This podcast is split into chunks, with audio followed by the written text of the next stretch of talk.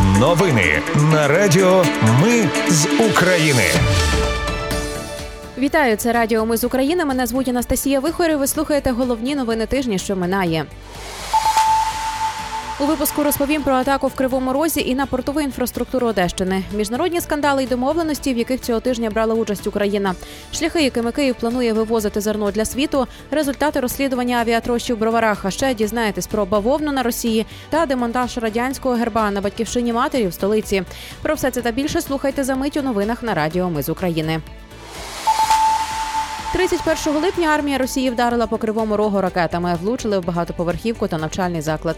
81 людина поранена, серед них семеро дітей. Усі в стані середньої тяжкості. Загинули через ракетний удар шестеро людей. Серед них мама із 10-річною донькою. Вже 2 серпня Росія атакувала порт Ізмаїла. Зруйновані елеватор, зернові арагари та резервуари одного із вантажних терміналів. Атака російських дронів пошкодила майже 40 тонн зерна, на яке очікували країни Африки, Китай та Ізраїль. Найбільших руйнувань зазнав морський вокзал порту та інфраструктура дунайського пароплавства.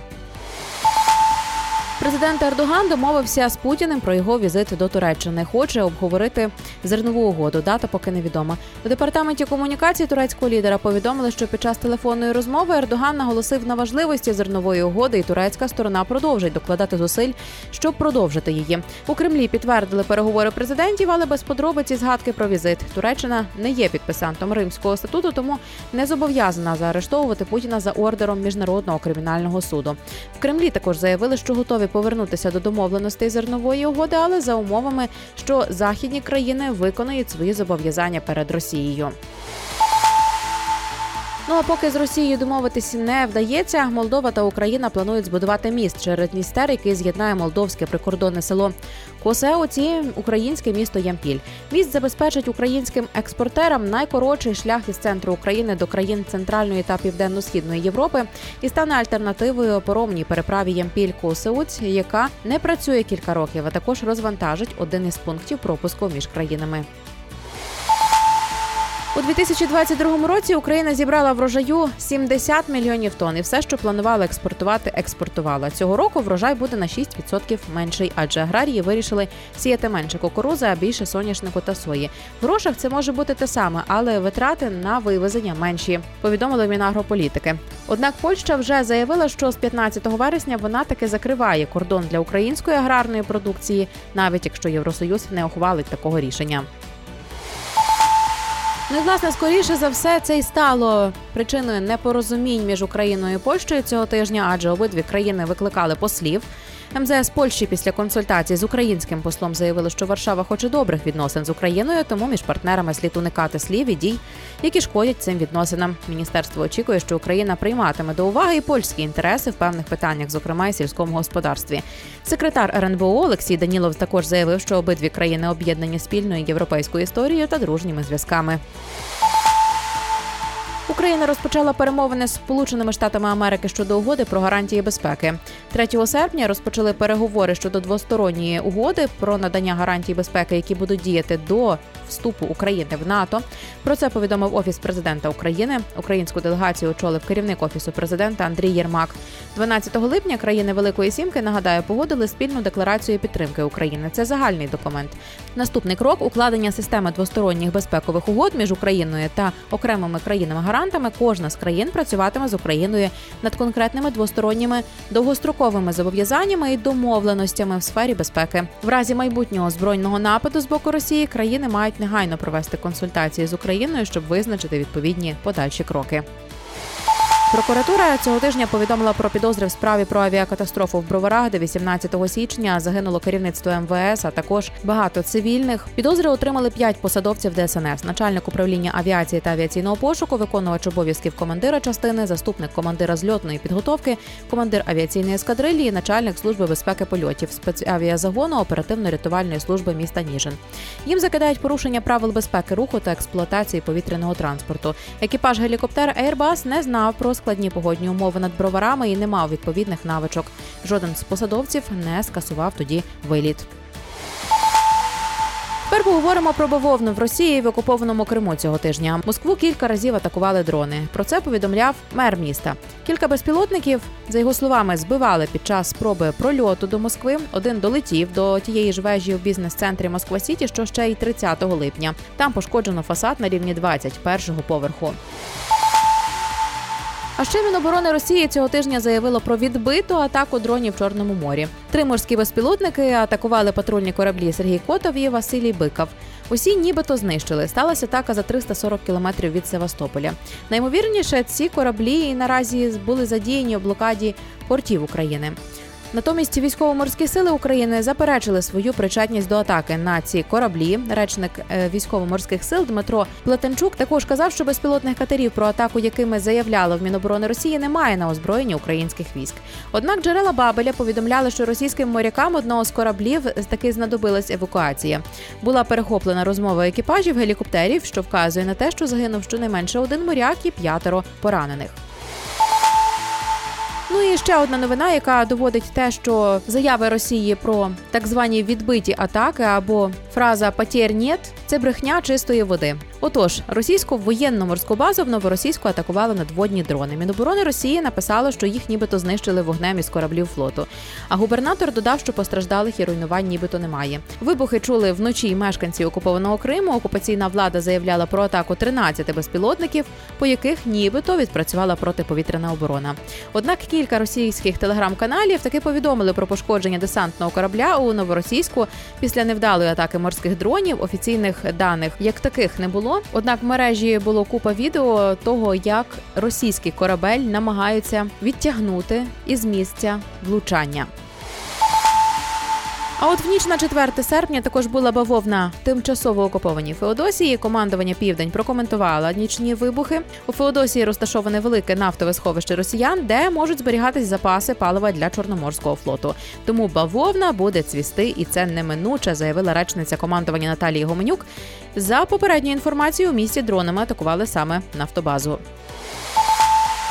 Ще однією важливою темою цього тижня були обшуки і затримання нечесних військомів та депутатів. На Закарпатті підозру отримав військом районного територіального центру комплектації, який змушував військовослужбовців будувати йому будинок. Під час обшуків в нього знайшли російську атрибутику, одяг і емблеми СРСР та Росії, кокарди і георгіївську стрічку. Тепер йому загрожує до 12 років ув'язнення. А от на Дніпропетровщині до обласного військома прийшли з обшуками. За час повномасштабної війни він купив майна на 350 тисяч доларів, встиг оформити на родичів дві квартири в Дніпрі, кілька автомобілів та підприємство. Правоохоронці розслідують незаконне збагачення. А ще правоохоронці повідомили про підозру керівнику Донецького обласного територіального центру комплектації за так звані бойові виплати своїм підлеглим на майже мільйон гривень. Схему він організував, коли очолював Запорізький обласний військомат. Його підлеглі були направлені до бригади збройних сил України і отримали всі виплати, хоча фактично не були задіяні у війні. Один з підлеглих навіть подав документи на виплату 700 тисяч гривень за втрату працездатності. Окрім цього, керівник влаштував на роботу місцевий криміналітет, щоб їх не переслідував суд. А одного авторитета зняв з обліку для виїзду за кордон. Тепер підозрюваному загрожує до 12 років в'язниці. А от щодо депутатів, то правоохоронці проводили цього тижня обшуки в нардепа Олександра Дубінського, який під приводом лікування батька виїжджав за кордон. Його батько виїжджав без супроводу нардепа, ну і повернувся в країну самостійно. Сам Дубінський, перебуваючи за кордоном, підписував офіційні документи, і це може вказувати на їх підробку. Тепер нардепу загрожує до шести років позбавлення волі. У кінці липня Дубінський казав, що отримав дозвіл на виїзд для супроводу онкохворого батька. А от блогер Антон Швець потім повідомив, що нардеп в Іспанії на відпочинку з жінкою. Дубінського він впізнав по татуюванню на нозі в одній із сторіс жінки в інстаграмі. Сам Дубінський прокоментував обшуки, сказав, що це нісенітниця. У Верховній Раді з'явився новий депутат від Слуги народу замість Арістова. Центральна виборча комісія визнала Наталію Локтіонову обрану народним депутатом від партії Слуга народу. Про це повідомляє прес-служба ЦВК. Локтіонова була наступною за черговістю кандидатів у виборчому списку Слуги народу. Тепер вона стала нардепом. Нагадаю, що 25 липня слідство інфо опублікувало розслідування про відпочинок Юрія Арістова в п'ятизірковому готелю на Мальдівах. Пізніше Арістов написав заяву про складання повноважень народного депутата. 26 липня ДБР і СБУ взялися за Арістова, намагаються зрозуміти, як це він законно виїхав на відпочинок на Мальдіви під час воєнного стану. І до інших новин у застосунку дія знову можна змінити фактичне місце проживання. Поки що функція доступна для жінок, дітей та чоловіків непризовного віку. А ще у дії можна подати заявку на відшкодування втраченого житла, однак йдеться про власників помешкання на підконтрольній Україні території. Із 1 серпня Кабмін змінив правила щодо надання допомоги на проживання внутрішньопереміщеним особам. Згідно із цими змінами, за оформлення допомоги на проживання має звертатись одна особа від всієї сім'ї, а не кожен член сім'ї окремо. Нагадаю, у липні Кабінет міністрів України вніс й інші зміни до порядку призначення виплат на проживання для внутрішньопереміщених осіб, які також мали запрацювати з 1 серпня. Допомога продовжується для всіх переселенців, які проживають в Україні. Водночас виплати не будуть продовжені особам, які повернулися в покинуте місце проживання або перебувають за кордоном понад 30 календарних днів поспіль без обґрунтованих причин. Крім того, виплати не продовжуватимуть особам, які відбувають покарання в місцях позбавлення волі або засуджені за колабораціонізм. МВС скасувало обмеження на кількість спроб скласти практику для отримання військового посвідчення. Про це Міністерство внутрішніх справ повідомило 1 серпня. Після завершення навчання в автошколі і отримання свідоцтва про теоретичну підготовку кандидат має необмежену кількість спроб для складання теорії впродовж року, необмежену кількість спроб протягом двох років із дня видачі свідоцтва про закінчення практичної підготовки для складання практичного іспиту. А інтервал між складанням теоретичного або практичного іспитів, якщо не успішно склали, становить не менше ніж 10 днів. Результат успішно складеного теоретичного іспиту буде дійсним впродовж року, а практичного 2 роки. Міжнародна організація ЮНЕСКО оприлюднила оновлений звіт про пошкоджені та зруйновані культурні пам'ятки України. Організація підтвердила пошкодження 274 культурних об'єктів, з яких 117 релігійні, 27 музеї. Найбільше пошкоджених об'єктів в Донецькій, Харківській, Київській, Луганській, Чернігівській областях. Ну і цього тижня не пошкодили, однак нарешті ж зняли радянську символіку із щита на монументі Батьківщина мати в Києві. Він провисів там понад 40 років. Зокрема, майже 10 років з них вже триває війна з Росією. Отож, до 24 серпня, тобто до Дня Незалежності, на щиті мають розмістити український тризуб. Гроші на це, як стверджують у мінкульті, із державного бюджету не виділяли.